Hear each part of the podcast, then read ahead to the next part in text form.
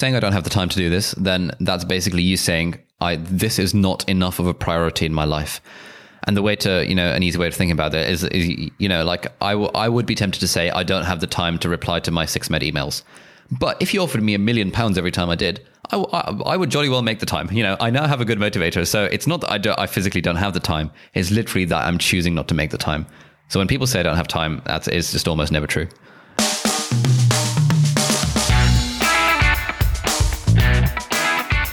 Hey everyone, I'm your host, Dr. Curious. In the day, I work a normal job as a doctor.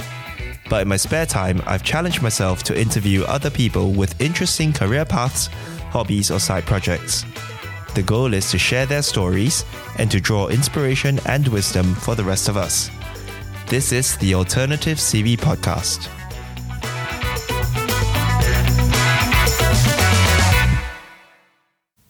Hey, listeners, welcome back to episode two of the Alternative CV podcast. On this show, I aim to talk to people who have done interesting things or unconventional things in their lives, and I delve into their stories and try to pick apart um, how they got started, how they came to where they are, as well as any lessons or actionable points that we can apply to ourselves. Today, we pick up part two of my conversation with Ali Abdaal, that's at Ali Abdaal on Twitter or aliabdaal.com. So Ali's a junior doctor. He graduated from Cambridge in 2018. He currently works in Addenbrooke's Hospital, which is the hospital associated with Cambridge University. And alongside his day job saving lives, he has a YouTube channel with over 200,000 subscribers. And he also runs a business that helps students get into medical school. He writes weekly articles about productivity, education, and technology. And recently, he started a podcast himself with his brother, Tame and it's called Not Overthinking. That's notoverthinking.com, a podcast about life and the human condition. In this podcast, we talk about how Ali got started with his business and the story behind that, and how he's grown it so far. If you haven't listened to episode one, by the way, do go and check it out, and then it will give you some more context as to Ali and what he's done so far. And it's definitely an episode worth watching and listening to. So, on this episode, we talk about how Ali keeps it simple and focuses on his product, and especially when he's trying to build up his new project. We talk about keeping expectations low and how to balance the ideas of goals versus system, which is a very interesting concept that I'll leave you to find out more about in our conversation later. Finally, we talk about time and how we ought to think about it and why it's such a precious resource.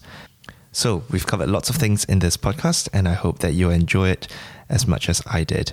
So, without further ado, here is my conversation with Ali Abdaal. So, to take a completely different turn right now, I'd like to talk about your business. So, for our listeners, can you explain what your business does? Sure. So, the business is called SixMed, and essentially, we run classroom courses and online courses for students applying to medical school in the UK. So there's a couple of entrance exams that people need to take for this, the BMAT and the UCAT. And actually, uh, some international medical schools have started requiring these exams as well. And we also run courses for interview preparation. So that's what the business does. All right. So, how do you get started with this business? And I wouldn't say laptop. Was that, that there's a story there, isn't there? Oh yeah. So this was in about 2012. I was. It was in the summer holidays of like in between finishing school and starting university. And I was in the market for a laptop and I'd saved up 900 pounds from my tutoring that I was doing for the last two years. And I wanted to buy a MacBook Air.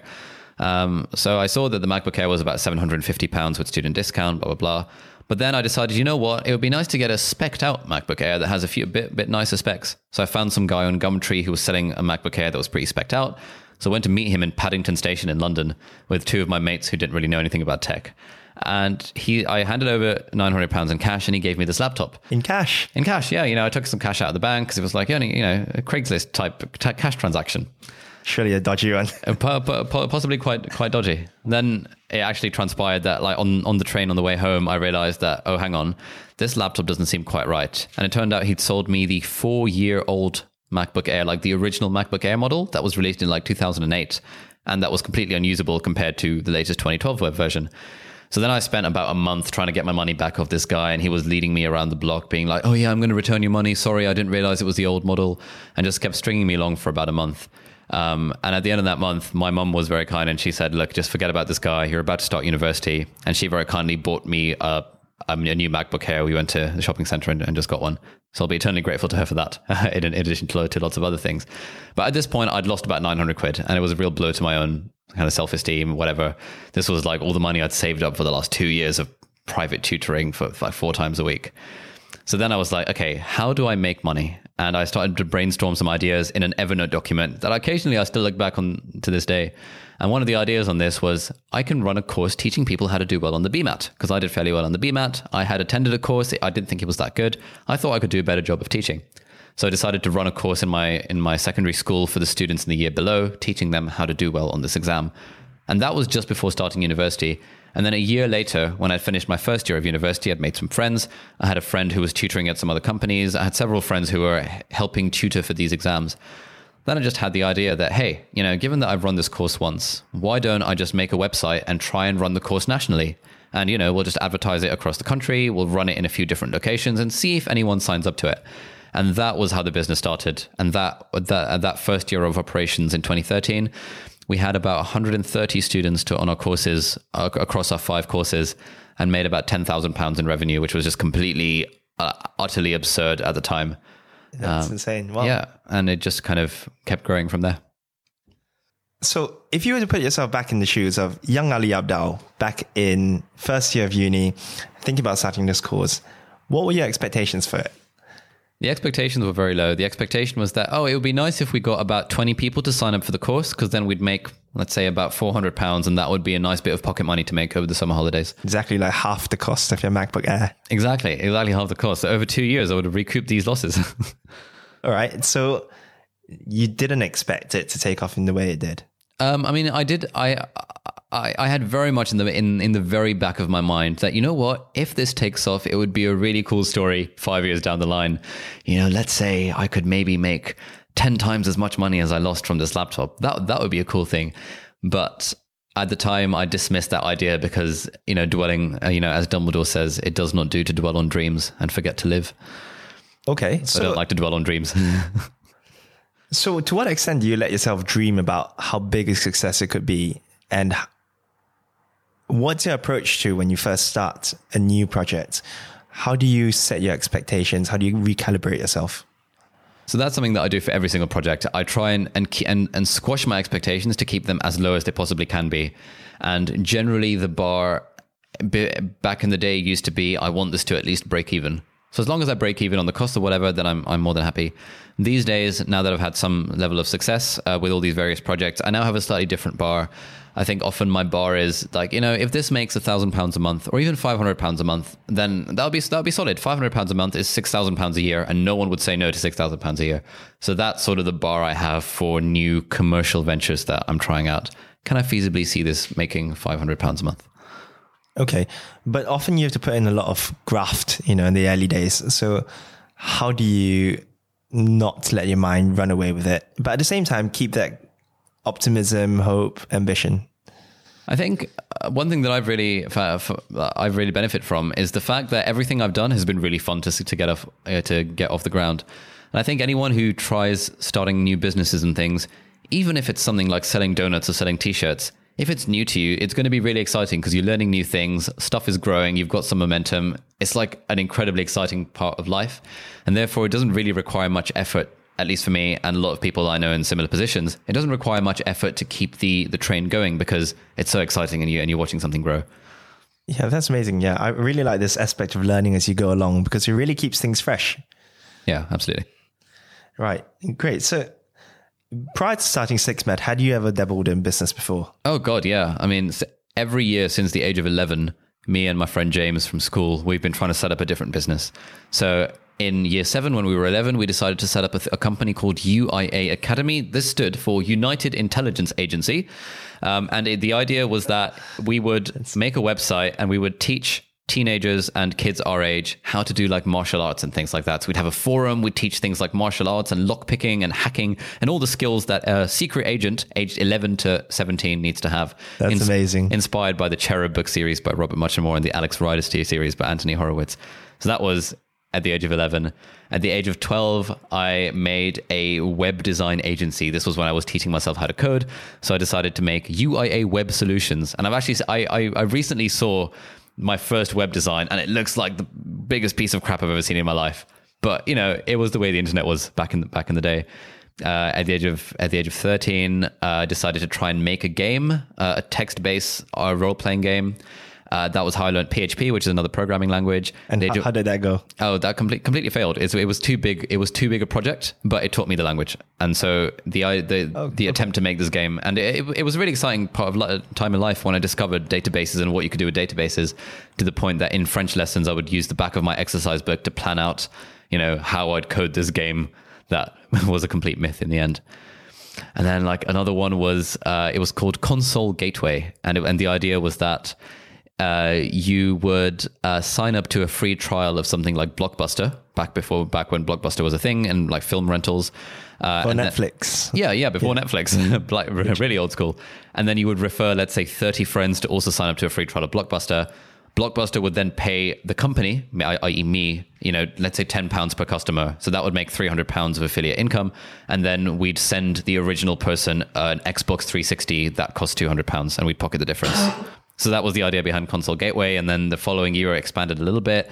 And none of these ever really worked. I think the most money I'd ever made was 50 pounds when a friend of mine signed up to four different accounts for Love Film, which was a, a you know successor to Blockbuster, using four different credit cards from his household, and that made me fifty quid. And I remember I was on a school ski trip when my mum called me up, and she and she was like, "You seem to have a check for fifty pounds from this, this random company," and I was like, "Oh my god, no way! I'm I'm making money on the internet." It That's was amazing. So so What a story. Yeah, man.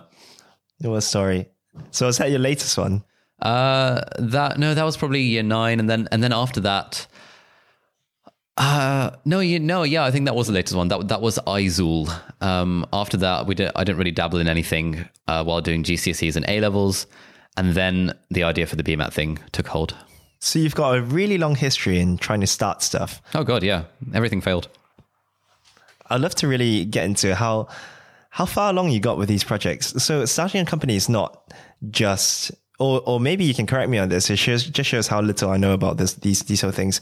I suppose it's not just, you know, putting up a web page and then deciding to collect some information, sorry, some payments because you have to connect a payment system, you have to register your company. Did, did all these things factor into the considerations back in the day and, and even when you're starting BMAT? Um, so back in the day, the the landscape of the internet was very different to what it is now. Back in the day, it was it was really quite hard to do something simple like accept payments online. These days, you have services like Stripe that make it super easy if you know any amount of code, or even if you don't know how to code, you can still accept payments online with loads of solutions. But back in the day, you had to code everything yourself.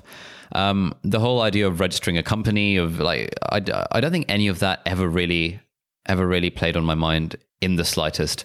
My only thing was, you know, I know how to make a website. I'll put it on the internet and I'll try and make money from it. I did not care about any tax laws, any company laws, any corporation laws, any legal mumbo jumbo. And I think that was good because, you know, th- there really isn't much legal stuff you have to deal with when you're operating at that smaller scale.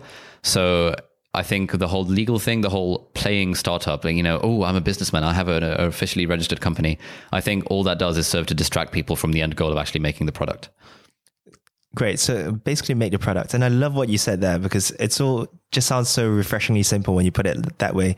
Just get the product out the door and then all these other things you can learn along the way. Yeah, I mean, at the time, I didn't even call it a product. The word product only became cool a few years ago. At the time, I was just like, I'm making a website. Oh, exactly. yeah. Great. So what advice you have for what advice would you have for people who tend to get tangled up in all these things? You know, they, they think about a new project and they think about maybe they have a good startup idea, but then they think about the legal aspect of it and then making a website and you know, registering a company and setting up a bank account and it all just seems so daunting the amount of admin they have to go through. Yeah, so I can definitely sympathize with the whole admin admin situation. My biggest advice to people would be to just completely ignore the whole legal side and financial side of things until you start making money. It's only at the point where you start making money that you have to even consider getting a bank account. Like for the first year that SixMed was running, when, when we had our £10,000 in revenue, SixMed was operating from my own personal bank account. I hadn't gotten around to, send, to setting up a company account and then it started to take off. And I was like, oh gosh. And because we were, we were busy with university and stuff, I just, just didn't make a company account. And this was a bit of a ball ache for our, for our accountant to sort out at the end. But hey, we had ten thousand pounds in the bank. We could afford to pay an accountant a few hundred pounds to kind of untangle the mess from our from our accounts. So that would be my biggest advice. You know, focus on making something and start to actually make money from it. And only once you're starting to make money should you worry about any legalities because you don't you don't really have to worry for the most part. Oh, that's that's amazing. So you got people to personally bank wire you money, or how do you, how do you how do you work those things out? Oh, so for the BMAT thing, uh, we started with Eventbrite, which is just an event management thing. So people, you, you, create an event on Eventbrite, you share it on your website, and people pay, and Eventbrite handles the payment processing and things like that. I see. These days, we now do it ourselves using Stripe, which connects to WooCommerce, which is a shopping cart solution for WordPress, and there's a whole long drawn out process behind the scenes. But you know, we kept it simple initially. We just used Eventbrite, and yeah, they charge an extra five pounds fees for every ticket sales, but that's fine. You know, you're, you're just getting started out. Who cares? So I kind of sense a recurring theme here about starting simple and just getting something out the door. And then after that, making all these incremental changes and trying to build things out from there. Yeah, absolutely. And actually, the uh, yesterday I was having uh, I was having coffee with some A level students who came to visit me in Cambridge. Uh, they came to the hospital's Costa Coffee, so we had a chat there. Um, and they were asking, uh, they had this like startup idea for an app based around revision that they wanted to make. And the problem with their idea was that it was just too complicated. And the advice that I gave them was like, look, guys, the format that this app idea is currently in, it sounds like a really good idea, but it's just completely unrealistic. There's no way you're going to be able to make this. Why don't you tone it down to 10% of what it currently is and keep it simple? Then you'll actually be able to make it and you can always add improvements to it over time. So I think keeping something simple and starting with the very bare bones, especially when you don't have any experience in coding or in making stuff, that's that's super important. Oh, yeah coming back down to the bare bones. Yeah, I really like that. So, Ali, have you had any failures that you feel you've learned the most from, or things that didn't really work out so well for you, and but you felt that it was very educational to you at, in you know looking back on it 10 years down the road or, or more seeing how that has shaped you as a person and, and helped you um Okay, so the failure thing is is is kind of interesting. While I've I, have i have definitely failed at a lot of things, I've also had very few expectations about about most things, and therefore I don't really consider them failures as such. I suppose the biggest failures would be those early attempts at starting businesses, which taught me how to code. Um, and I think it's a lot easier to teach yourself how to code when you have something that you're working on uh, rather than when people think, "Oh, I should teach myself how to code because it's a good thing to do," and they just follow a course on the internet, but don't, uh, but aren't working towards anything. I don't know anyone who's successfully managed to teach themselves coding without having a project that they're trying to make, you know, that, to learn coding for. So that, so those failed projects taught me taught me all of that. I think as well when I when I lost all this money on this laptop, that really sparked within me the desire that you know what I need to I need to be able to recoup these losses. I need to make a bit of money. Um, other failures as such. I mean, SixMed did really well for the first few years, but then it started to the the numbers started to decrease a little bit. I stopped putting as much effort into it. I just lost interest in the business because it was becoming very repetitive, very admin heavy. And I suppose what I learned from that is that the, the importance of once you start getting some traction, the importance of getting a team and delegating things very early on. So I made the mistake of thinking that I could do everything myself. And yeah, maybe I could do a lot of things better than some of my friends could, but they could do it well enough. And there was a piece of advice that I read in a book that said that if someone if someone else can do a job 70% as good as you can, then you should delegate to them. Like don't think that just cuz you you'll be operating at 100% that you'll be better at doing the job. So I kind of wish I'd delegated a little bit more with SixMed. Had I done, it would have been less annoying for me personally to run, and I think probably would have done better. But to be honest, I had such low expectations for it. I still do. You know, I just like the fact that we can help people, we can have a bit of fun, we can run some courses. It really doesn't matter to me whether we're making 10,000 or 50,000 or 100,000 a year. It just does not make any difference to my life.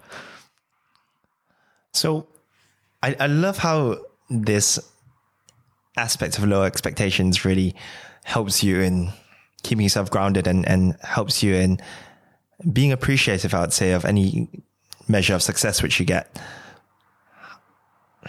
I know lots of people who will get too carried away and would be disappointed if they didn't reach the goals which they, they you know they get caught up in, in their dreams and they don't reach the goals which they might have set for themselves. How would you counsel them? So, one piece of advice that I find really helpful is to not really think about goals. And I know uh, earlier in, the, in this conversation, we were talking about hustle versus chill. And I said something like, My goal for YouTube is to make one video a week. And when I said that, I was I, I felt a bit uneasy about it because I never ever talk about goals because I don't like the idea of goals. one video a week isn't really a goal. It's more it's it's more of a system. And this there's there's this idea that is becoming quite popular in tech these days. It's goals versus systems. Goals are I want to run a marathon. System is I will run for an hour every single day for the next six months. You know, it's it's it's that difference between you know having having an having some kind of expectation, having some kind of goal of what the outcome is, versus just focusing on the process. So what I think I do quite effectively is I just focus on the process. I don't have any goals with regards to subscriber count or revenue count. I mean, apart from maybe my 500 pounds a month, which is very, very loose. I don't really have any goals as such with subscriber counts or view counts or anything like that. All I'm doing is focusing on the process of I just want to make a video a week and I want to enjoy the process of doing it. So the advice that I would give to people who are very goal focused is, yeah, I think uh, there was an analogy I came across a few weeks ago that said that having a goal is like pointing your ship in the right direction but then the system is what gets the ship to actually move. Mm, so, yeah. you know, just having the goal, it'd be cool to run a marathon. Okay, n- now you completely forget about that because all that's going to do is hold you back. And for you focus on the system of training yourself to run every single day. So that's the advice I'd give to people who are and too it's the discipline focused. then, I suppose, of running every single day. It's a discipline, yeah. It's like once you make that conscious choice to run every single day, you remove the optionality from it. it it's it is something you absolutely have to do. And ideally, if it's something that you enjoy as well, then you don't need to force yourself to do it because you enjoy it and it's fun. Have you ever done something that you don't enjoy doing, but then you still have to run every day and you still have to go through that grind? Yeah, so I think towards the end, like the last few years of running SixMed, the company, have been something I've not really enjoyed doing, but I've gone through the motions because I felt that oh, it's it's just making too much money for me to worry. And I apologize if I sound like an absolute twat when saying this, but uh, yeah, so it's it's just been a thing of I, I don't enjoy doing this, but I know it makes good money, therefore I'm going to ha- have to continue doing this it's it's not been very fun, and I still haven't quite worked out how to reconcile this this idea of how much effort should I be putting in to something that I don't really like doing in order to make money, which I don't really need in my life because everyone knows that beyond a certain point, money doesn't bring any extra happiness. Um, this is something I'm still I'm still trying to work out. Do you have any Do you have any advice? I don't have any advice on this because it sounds it sounds to me like you've been advocating this concept of doing things for the fun of it as well. So it sounds to me like you've really enjoyed doing your YouTube videos. You've really enjoyed making those companies when you first started out, and when you re- you've really enjoyed making SixMed. So you this enjoyment about the process has kept you going.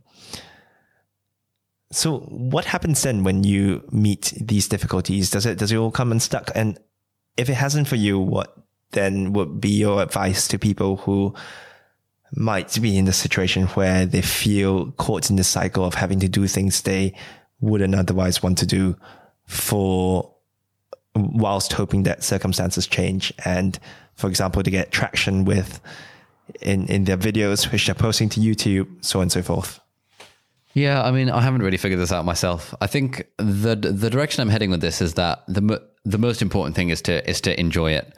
And there was a really good article I came across, well, blog that Seth Godin, who's a famous marketer on the internet, he wrote a few days ago, which is th- the difference between saying I have to do something and I get to do something. And I was like, oh, this is this is this is revolutionary. This is profound. Because the way I've been viewing my six SixMed stuff is, oh, I have to reply to these emails. Oh, I have to update the website, and I really can't be bothered. But actually, if I just changed my mindset and and thought of it as I get to reply to these emails, I get to update the website, I get to run this business, that would make it a much more fun thing, just automatically, just with one simple shift to mindset. So what I'm trying to do with SixMed now is that you know once once I make some time, I will actively start doing the things I enjoy more, and I'll try and rewire my brain into enjoying the more mundane things.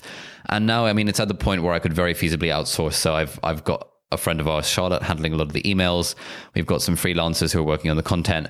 I just need to build up a system to automate this as much as possible so that I'm doing the stuff I enjoy, i.e., you know, making new bits of the website and making new content, all of that sort of stuff. So I really think enjoying the process is, is the key thing here.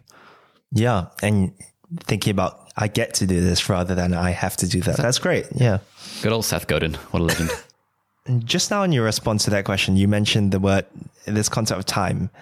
And I'd like to ask you regarding this concept of time, how, lots of people say, How do I make time for this? I'm too busy for this. I don't have time for this. Hmm. What would you say to that? And I know that this is a tricky question because when I face this myself in, in interview, in interview questions and people ask, you know, how would you make the time for this? I've, I never really, I've never been able to give a good answer to that. And all I can do is just shrug my shoulders and say, well, you just got to make time. You just have to push other things aside. What will be your response to people who say, I haven't got the time? Oh, that's an absolute classic. This is something I think about a lot as well. And you might notice that like in my in my response to your previous question, I didn't say I don't have time to run SixMed. I said what I, I haven't yet made the time. And I think that's that's an important distinction. Like I never ever use the phrase I don't have time anymore. I just think it's a complete myth because unless you're spending 24 hours a day being completely or rather 16 hours a day being completely efficient and productive or unless you're like a single mom working three jobs to try and you know feed the kids. Most of us are not in that position. Most of us squander a lot of our time. Therefore it's unfair for us to say I don't have time. Instead, what we can say is I am choosing not to make the time. And I think that simple shift is just not allowing yourself to say I don't have time saying instead, you know, like for example, I don't go to the gym as often as as I would like. I might in the past have been tempted to say, "Oh, I don't have time to go to the gym because I have to make my YouTube videos and I have to go to work." But now, but now I've rephrased it as I am choosing not to make the time to not go to the gym because I just I just don't care enough about it, and I've identified that it's a problem with the reason. Like I just don't care enough about going to the gym to do it on a daily basis. So for people who say they don't have time, that's step number one. Don't think of it like don't think of time as something that as something that's outside your control because you mm-hmm. are you know at, every, at, any given moment in time when you are wasting an hour of your life pay, playing bubble spinner that is at that point what you most want to be doing with your time. If something better came along that i don't know you were hanging out with your girlfriend or you know there was a you know a sporting tournament or you were hanging out with friends you'd be doing that instead so what what you're doing at any moment is what you most want to be doing. And I think when we recognize that, we give ourselves a lot more power to decide what to do with our time. And I know this seems very wishy-washy, but I found this this advice to be really helpful for me. So would you then say that people who who say, "Oh, I don't have the time to do this," basically don't have enough motivation to make the time to do that? Yeah, pretty much. If you're saying I don't have the time to do this, then that's basically you saying I this is not enough of a priority in my life. And the way to, you know, an easy way of thinking about it is, is you know, like I, w- I would be tempted to say, I don't have the time to reply to my SixMed emails. But if you offered me a million pounds every time I did, I, I, would jolly well make the time. You know, I now have a good motivator. So it's not that I, don't, I physically don't have the time. It's literally that I'm choosing not to make the time. So when people say I don't have time, that's just almost never true. Mm, that's a really good way of thinking about it. Ali, we're going to wrap up in a moment, but I just want to cover a few quick more things, a few more things. So you've clearly done lots of things with your spare time. Is there a process by which you come up with ideas about what you want to do next? Or is it a very organic process for you? For example, with the YouTube thing, seeing that this is a trend and then wanting to get involved in it. How do you decide what is the next project you want to work on? So one thing that I don't really talk about a lot is is that I am quite money motivated. Uh, sort of, if we go if we go high up enough levels. So I'll, I'll explain that. What I mean is that when I come across a new idea for something, I want everything that I work on to be working towards this ultimate goal of financial independence, i.e., where I'm I make enough money automatically, I make enough passive income that I don't have to work if I don't want to work. So where work becomes optional, and so any new like even the YouTube thing, in the back of my mind, I'm thinking, okay, th- there are various opportunities to monetize this at some point further down the line. It'll be fun, sure, but you know, it's all working towards this idea of becoming financially independent. And a big part of of you know life these days and and business specifically is that the more attention you can garner on various different platforms, the more chances you have to monetize that attention at a later date. So, you know, people might say, you know, what, what's the point of having YouTube subscribers? And there's no direct point right now. But let's say you wanted to write a book or make a website or something or sell someone anything. Having an audience of 200,000 people who will immediately hear about your idea is just going to be so much better than, than, than having no one to hear about your thing. So this is a thread that runs through almost everything I do. How do I garner attention? How do I increase my sources of passive income? So those are the two sort of the kind of selfish financial capitalist motives behind everything I do. But secondly, there's another one of what am I optimizing for? And I want to be optimizing for happiness in the long term. And from what I've read, the things that optimize for happiness in the long term are a, you know, having having independence, but b also having variety in your career, doing things that challenge you creatively, doing things you enjoy, doing things that put you into this flow state that people talk about, like Cal Newport's book Deep Work talks about this a fair bit. So ideally, uh, every everything I do these days works towards a the financial independence motive, but secondly, I think I'm thinking, okay, how will this add to my life to help me have a bit more variety, a bit more independence. So things, for example, like I really want to get involved in medical education, and I'm thinking that there's a big scope for creating online video content around medical education.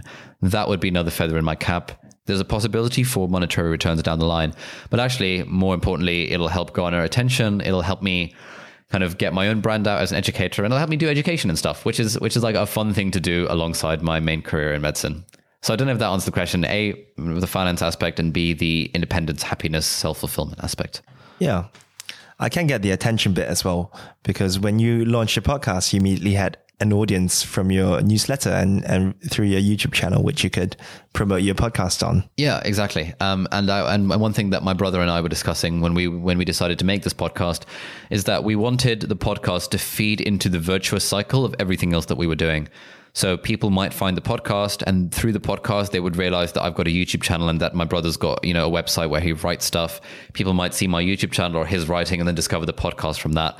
So every new thing that he and I add to our, to our caps, every new feather in our cap is just helps the, the, sum of the parts be greater than the individual aspects. I, I can't remember the phrase. Um, the sum of the sum of the whole is greater than its parts. So yes, the sum of the whole along those lines. Yeah, parts. yeah, that one. And so, so you know, it's just like a classic Gary Vaynerchuk technique. The more attention you can garner on different platforms, the more that compounds over time. Yeah, great. So you mentioned you read a lot. Well, you didn't mention that. So, so quite often in this podcast, you've said from something which I've read. Yeah, I don't at all want to give the impression that any of my ideas are original. I literally just read things and then I repurpose them uh, to suit my own ends. So, can you recommend some books which have been revolutionary for you? You know, completely changed the way you think about things.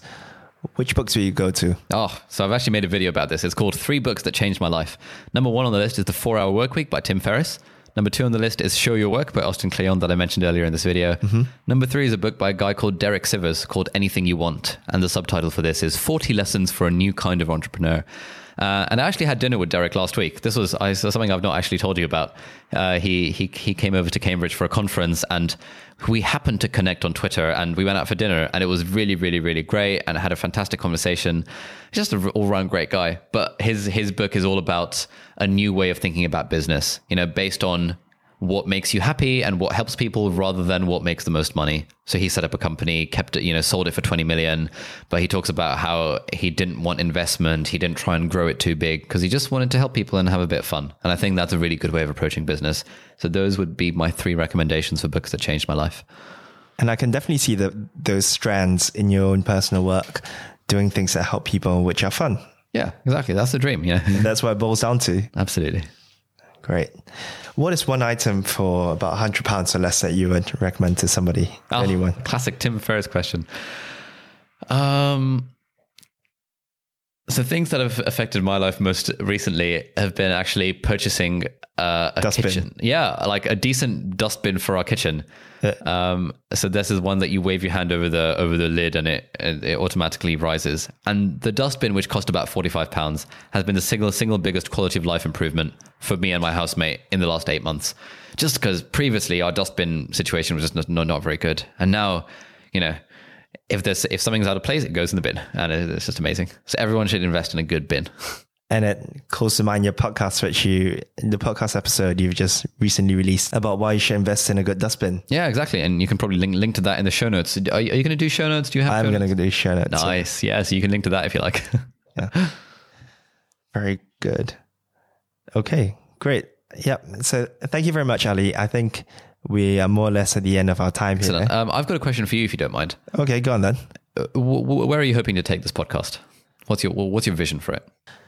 So I think we've covered quite a lot of ground, which answers, which speaks to your question, Ali. I think I would love for this to be a podcast which helps people and which helps myself to grow as well. Gives me new skills about speaking to people, speaking to people who, who have interesting careers and interesting hobbies, interesting lives in general, and to get advice and wisdom for them. So about goals, as you said, I don't have many. I don't have any, in fact. I just want to take this as far as it could go, continue providing a good product, good content, and get into the system, as you said just now, about of interviewing people, hopefully every week, and keep going from there. Nice. That sounds like a pretty good system to have. Yeah, great. right, so Ali, um, maybe to wrap up, to wrap up, could you tell us all where we can connect with you, how we can find you? Oh, sure. Um, so you can check me out on my website. It's Ali Abdaal. That's A L I A B D A L dot com, or just Google my name on YouTube or Google, and you'll find my stuff. Feel free to follow me on Instagram or you know follow subscribe to my email newsletter where every week I post random bits of snippets of life advice that I've come across that week and a few links. So so you might like to check that out. And of course, the podcast and the YouTube channel as well. Oh yeah, there's a podcast and YouTube channel as well. Yeah, I forgot about that. and how big's the YouTube channel right now? Uh, I think it's now on 207,000 subscribers, which is 207. Very exciting. Amazing. Yeah, it was on like 175 last week.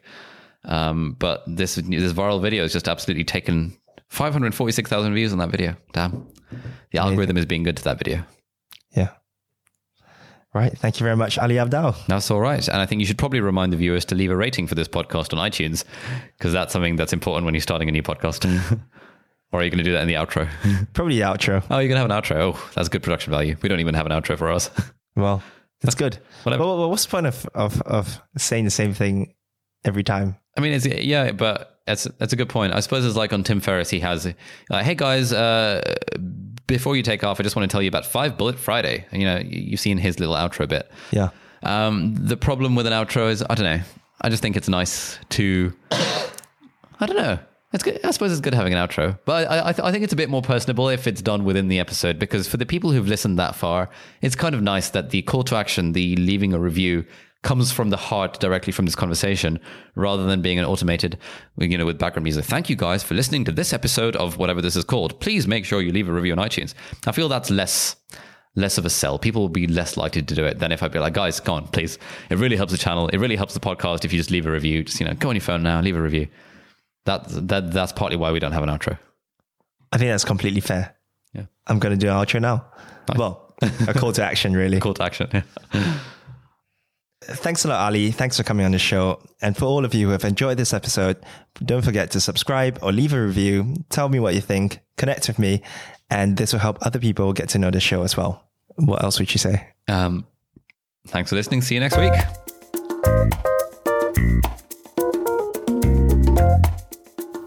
This has been episode two of the Alternative CV podcast.